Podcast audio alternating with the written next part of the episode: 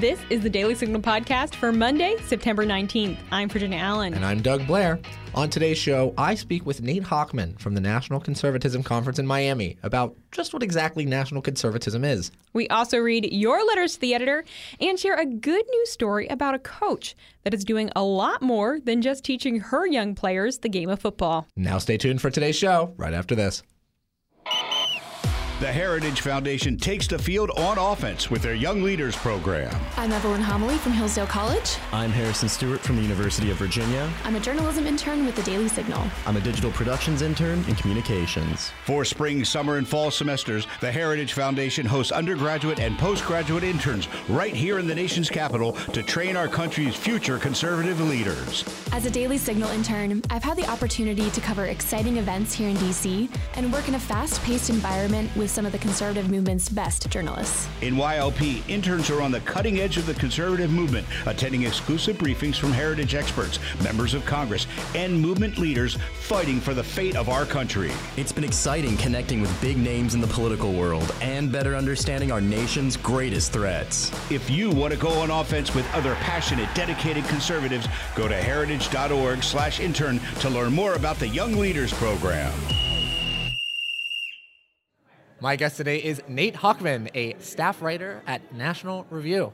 Nate, welcome to the show. Doug, thanks for having me. Of course, always a pleasure to have a fellow Portlander on the show, by the way. Uh, so, we are here right now at the National Conservatives Convention to hear about some of the, uh, hear some from the brightest minds in the national conservative movement. I think for a lot of our listeners who maybe aren't aware of what that actually means, how do you define national conservatism? Yeah, I mean, that is the million dollar question. I think one of the things that Peter Thiel was talking about at the, the first speech of the conference is that there's an enormous amount of ideological diversity at a conference like this. But I think essentially what national conservatism is about is uh, something approximating the, what you know the kind of policies that uh, Donald Trump ran on in 2016. So, mm-hmm. immigration restriction, trade hawkishness on China, uh, a more aggressive stance on the culture war. There's a sort of suite of different policy issues, and that's expanded over time. But to me, I think national conservatism is very much within the broader American conservative tradition. Um, it's mostly just about a kind of uh, sort of reformulation of, of traditional conservative principles to confront the contemporary issues today, whether those are cultural issues, immigration, the rising China, et cetera. You say it fits into the sort of traditional values of conservatism. Is this something that's not really new? It's just sort of a reformulation of old values, or is this something that's developed and is different now? No, I mean, I think you know this, this is everything that's being discussed at this conference is squarely within the American conservative tradition. Um, you can point to any number of issues, whether it's you know a more sort of assertive social conservatism, immigration restriction, um, a sort of rethinking of conservatism's relationship to big business, uh, a kind of two cheers for capitalism approach to free markets. Uh, all of those things have been aspects of conservatism since you know the, the modern American conservative movement was founded. It's just that over the course of the last couple of decades, the argument from a lot of the people at the conference here is that, that conservatives have sort of become complacent and haven't really developed new policies to confront new problems. Mm. And that's what I see uh, the project of this conference as being all about. Mm-hmm. You mentioned Donald Trump, obviously, as one of the sort of standard bearers, maybe, of this movement, that has a lot of his policies that he ran on are the national conservative policies. Do we see that there are other candidates in the field who are adopting these policies, or do we see some pushback to some of them? Oh, well, there's both, right? And I mean, there's nothing more quintessentially conservative than fierce disagreements about what conservatism means, right? So uh, that's that's not new either. But uh, you know, Ron DeSantis spoke last night. He's obviously someone that I think a lot of people at, at the conference are big fans of. Josh Hawley, uh, you know, Blake Masters, Peter Thiel, obviously is a you know a major figure. So there's a lot of conservatives, both actual elected Republicans and Republican candidates, but also you know conservative intellectuals and standard bearers who are interested in at least aspects of the program.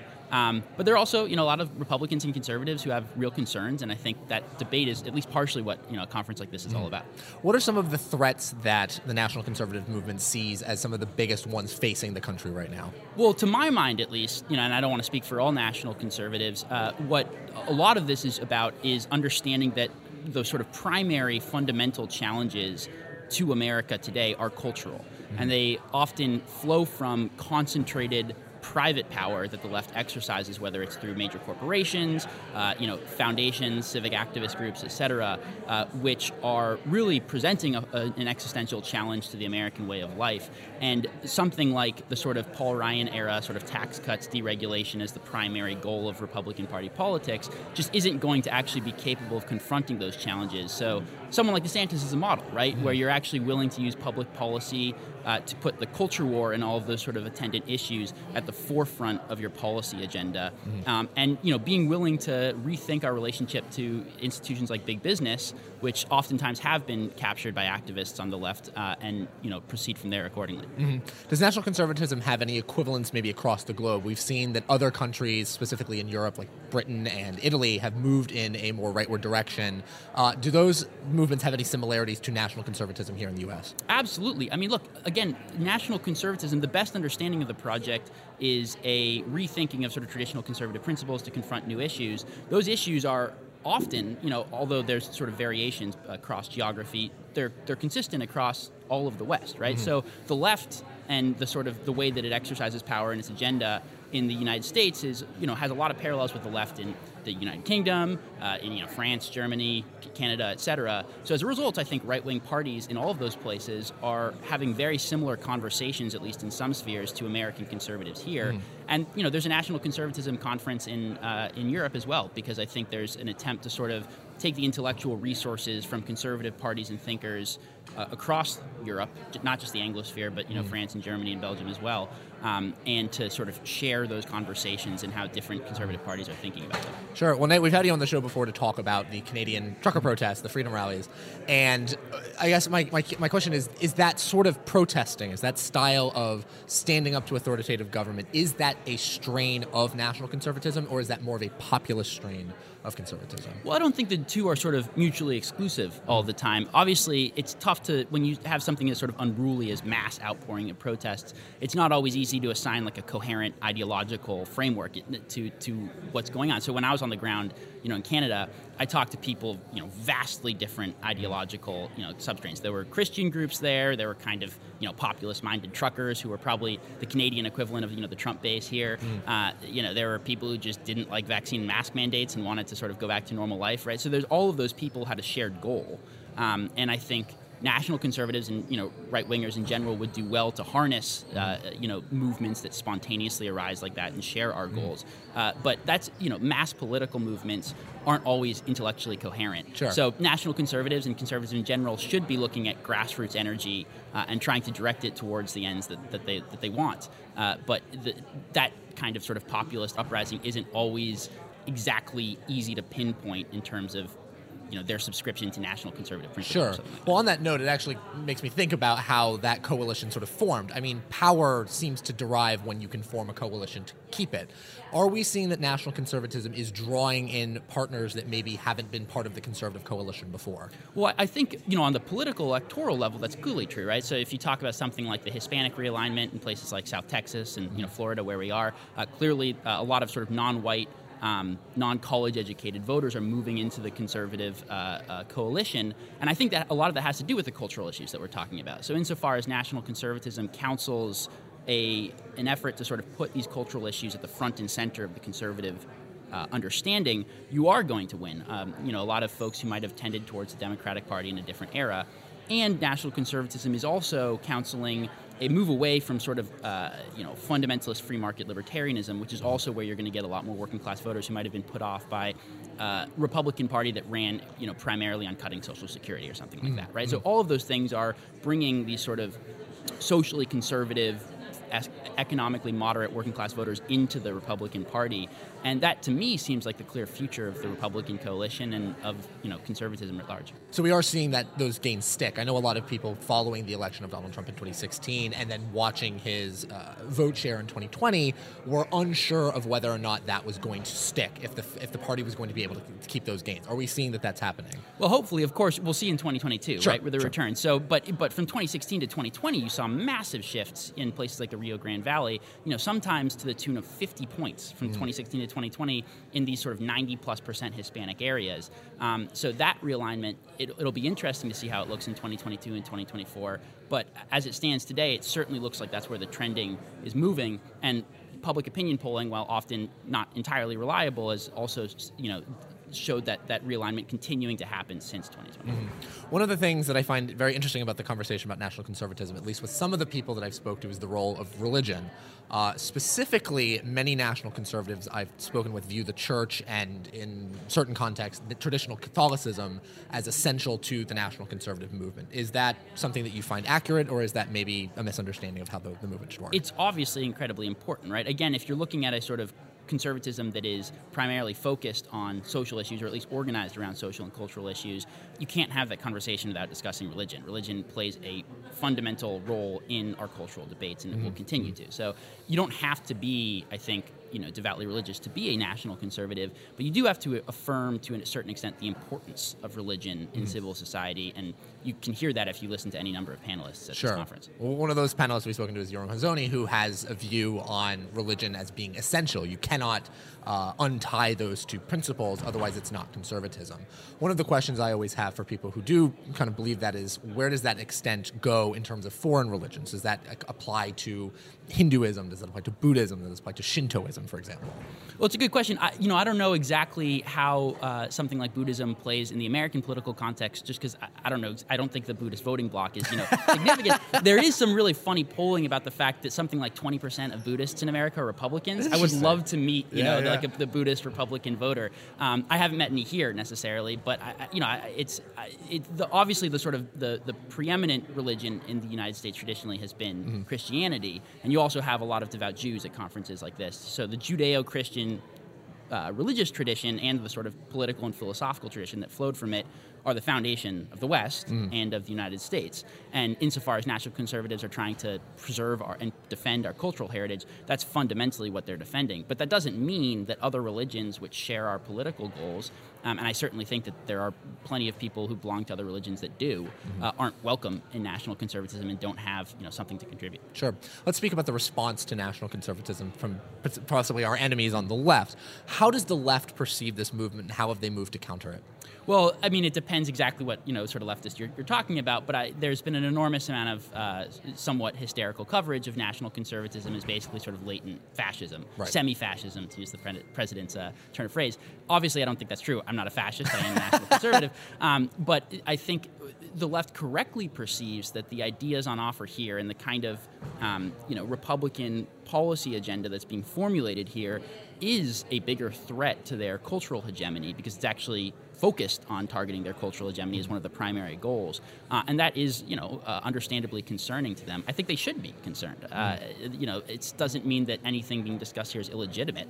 I think the policy priorities are the correct ones, mm. um, but it is a much more threatening kind of conservatism to left-wing hegemony than the one that you know primarily counsels tax cuts and occupational licensing mm-hmm. reform.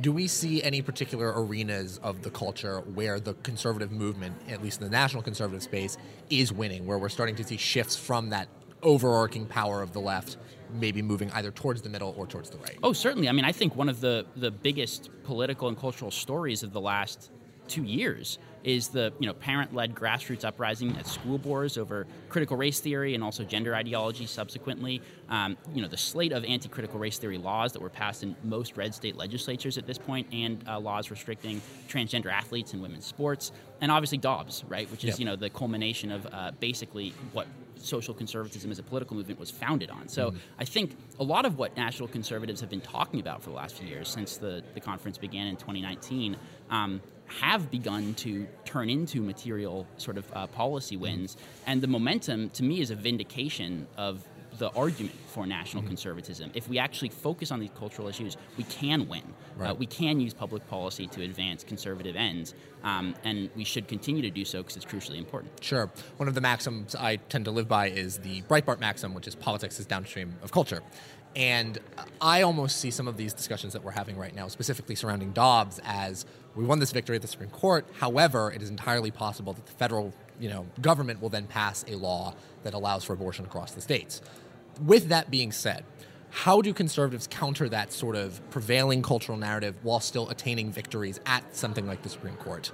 Well, I think part of it is understanding that, you know, I actually am not convinced that strictly speaking politics is downstream of culture. Obviously, sometimes it is. Mm-hmm. It would be mm-hmm. naive to say that politics exists in a vacuum and it isn't affected by culture. But culture is also downstream of politics mm-hmm. sometimes, right? Mm-hmm. If you look at any number of major Supreme Court, uh, you know, cases, Roe v. Wade, for example, it's it's impossible to not deny that Roe v. Wade had a profound effect on American culture, right? Same thing with uh, major laws that were passed. Mm. Every major you know policy decision, the Iraq War had a profound effect on American culture. American culture would not be the same if it weren't for something like you know the U.S. invasion of Iraq. So public policy and American culture do not exist in mutually exclusive spheres from one another. They're constantly in conversation with one another, mm. uh, and that doesn't mean that you can completely engineer culture through sort of central planning and you know via top-down government or something but it does mean that you have to think of public policy as uh, intertwined with culture. I mean, it comes to something like education. I think you know Ron DeSantis has been a really good model of understanding that, and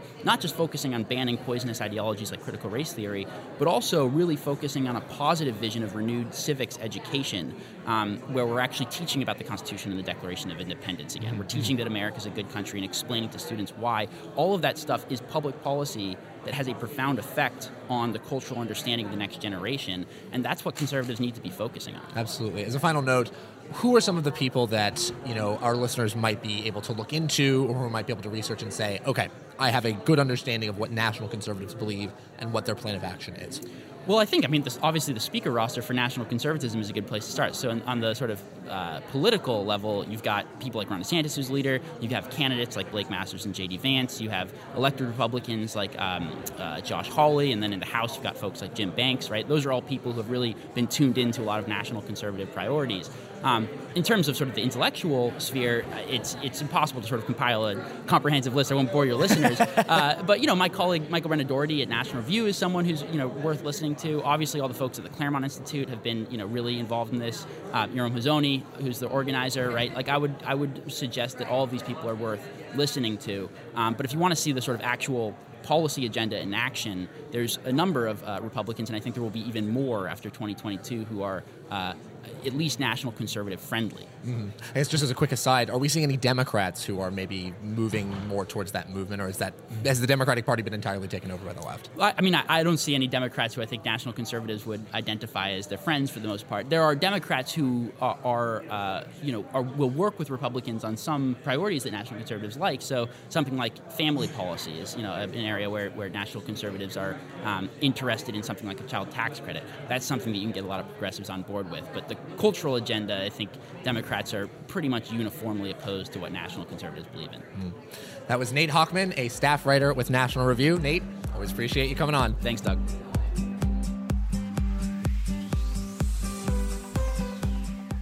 Do you have an interest in public policy? Do you want to hear lectures from some of the biggest names in American politics?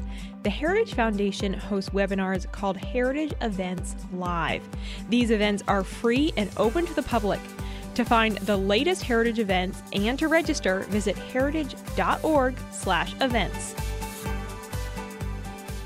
Thanks for sending us your letters to the editor. Each Monday, we feature our favorites right on this show. Virginia, who's up first? In response to my recent piece discussing Senator Lindsey Graham's bill to prohibit abortion after 15 weeks of pregnancy, Randy Bergeron of Davidson, Michigan writes Dear Daily Signal, our very souls are what separates mankind from animals. Therefore, I personally believe it morally corrupt, except in times of war or self defense, to ever destroy another human being, since from the moment of conception, regardless of the circumstances, that human being is a gift of God. I also believe that at the very core of our constitutional freedom is our belief in God and the biblical values from which we, as a Judeo Christian society, used as the foundation from which to build the framework of our Constitution. We must fight darkness with light in order to protect our inalienable rights and freedom. Therefore, this legislation is a step in the right direction. And in response to Fred Lucas's piece, DOJ subpoenas conservative group for documents in Alabama transgender case, Murray writes, This is like everything in the news, shocking and disappointing. No child should ever have medical treatments of any kind when a body is not ill or diseased. Period. Doctors have sworn an oath to do no harm, and yet they're getting away with it every day, it seems. Parents are the authority of their children, not the local, state, or federal government, and our representatives have got to get these overreaching politicians shut down. We, the conservatives, need to flood our representatives with phone calls, letters, etc., to challenge the DOJ's authority to intervene in the everyday lives of Americans. Your letter could be featured on next week's show, so send us an email at letters at dailysignal.com. We've reached a critical point in American history. Capitol Hill has become ground zero for pushing back against the left, and we want to equip you for a career there. Our Ready Set Hill program prepares you to not only find a job on the Hill, but advance conservative principles and impact public policy. It's just a two day commitment, and we're currently taking applications for August, September, and October. Get more info and sign up at heritage.org/slash training. Just look for the Ready Set Hill program. Virginia, I believe you have a good news story to share with us today. Go ahead. That's right, Doug. Thanks so much. Well, you know, it is nearly fall, and the reason why we know that is because football is back. All across the country, kids are putting on their football uniforms and heading to practice. But for the boys and young men who play on the Colorado Cowboys youth organization football team, they are learning a lot more than just how to play football when they go to practice. Coach Theodora Warrior does not just want her young players to love football as much as she does, she wants them to know they are loved, powerful, and can make an impact in this world. Many of the boys she has coached over the years are now young men, like Chevelle Early. He says Coach Theo taught him how to excel not just in football, but also in life, as he told Denver 7. Definitely taught me a lot, like like a lot in life and a lot about like growing up and maturing as a person and being a man. Players know that they can go to Coach Theo if they have a problem or just need some practical help. Say somebody like a new kid comes in and need a ride home or they need some food, like she'll do anything for them in this organization. Coach Theo even kicked off this football season with a back to school barbecue where she gave all of her players backpacks filled with school supplies to help them succeed off the field in the classroom. The coach says her grandmother always dreamed of adopting a child, and she is fulfilling that dream today through the investment she is making in the lives of the young men she coaches. My grandmother used to have us watching this uh, show called I'm a Waiting Child, and she used to always talk about adopting kids. So this was my way of adopting all the kids. Coach Theo was just named a Denver 7 Everyday Hero for her dedication to her community and her players. But we know here at the Daily Signal that there are so many men and women out there listening today who may also be giving your time uh, to coach kids in your community, to tutor young people, or just invest in some capacity in the lives of the next generation. So, from all of us at the Daily Signal, we want to give a special thank you to all of you who are giving that time to serve your community. Virginia, what a great story. I'm so glad to hear about people like Coach Theo who are out there making an impact in these kids' lives because, again, kids are the future. And if they're not getting that help they need, then we as a country country are going to have some really serious problems. That's right. They are truly worth investing in because they are indeed our future. Well, we're going to leave it there for today, but you can find the Daily Signal podcast on the Ricochet Audio Network. All of our shows can be found there at dailysignal.com slash podcasts. You can also subscribe on Apple Podcasts, Google Play, or your favorite podcast app. If you like what you hear, please leave us a review and a five-star rating. It really means a lot, and it helps us spread the word to other listeners. And don't forget, follow us on Twitter at Daily Signal and Facebook.com slash The Daily Signal News. Have a great week. We'll see you later for today's top news. The Daily Signal podcast is brought to you by more than half a million members of the Heritage Foundation. The executive producers are Rob Bluey and Kate Trinko. Producers are Virginia Allen, Doug Blair, and Samantha Rank. Sound design by Lauren Evans, Mark Geinzer, and John Popp. To learn more, please visit dailysignal.com.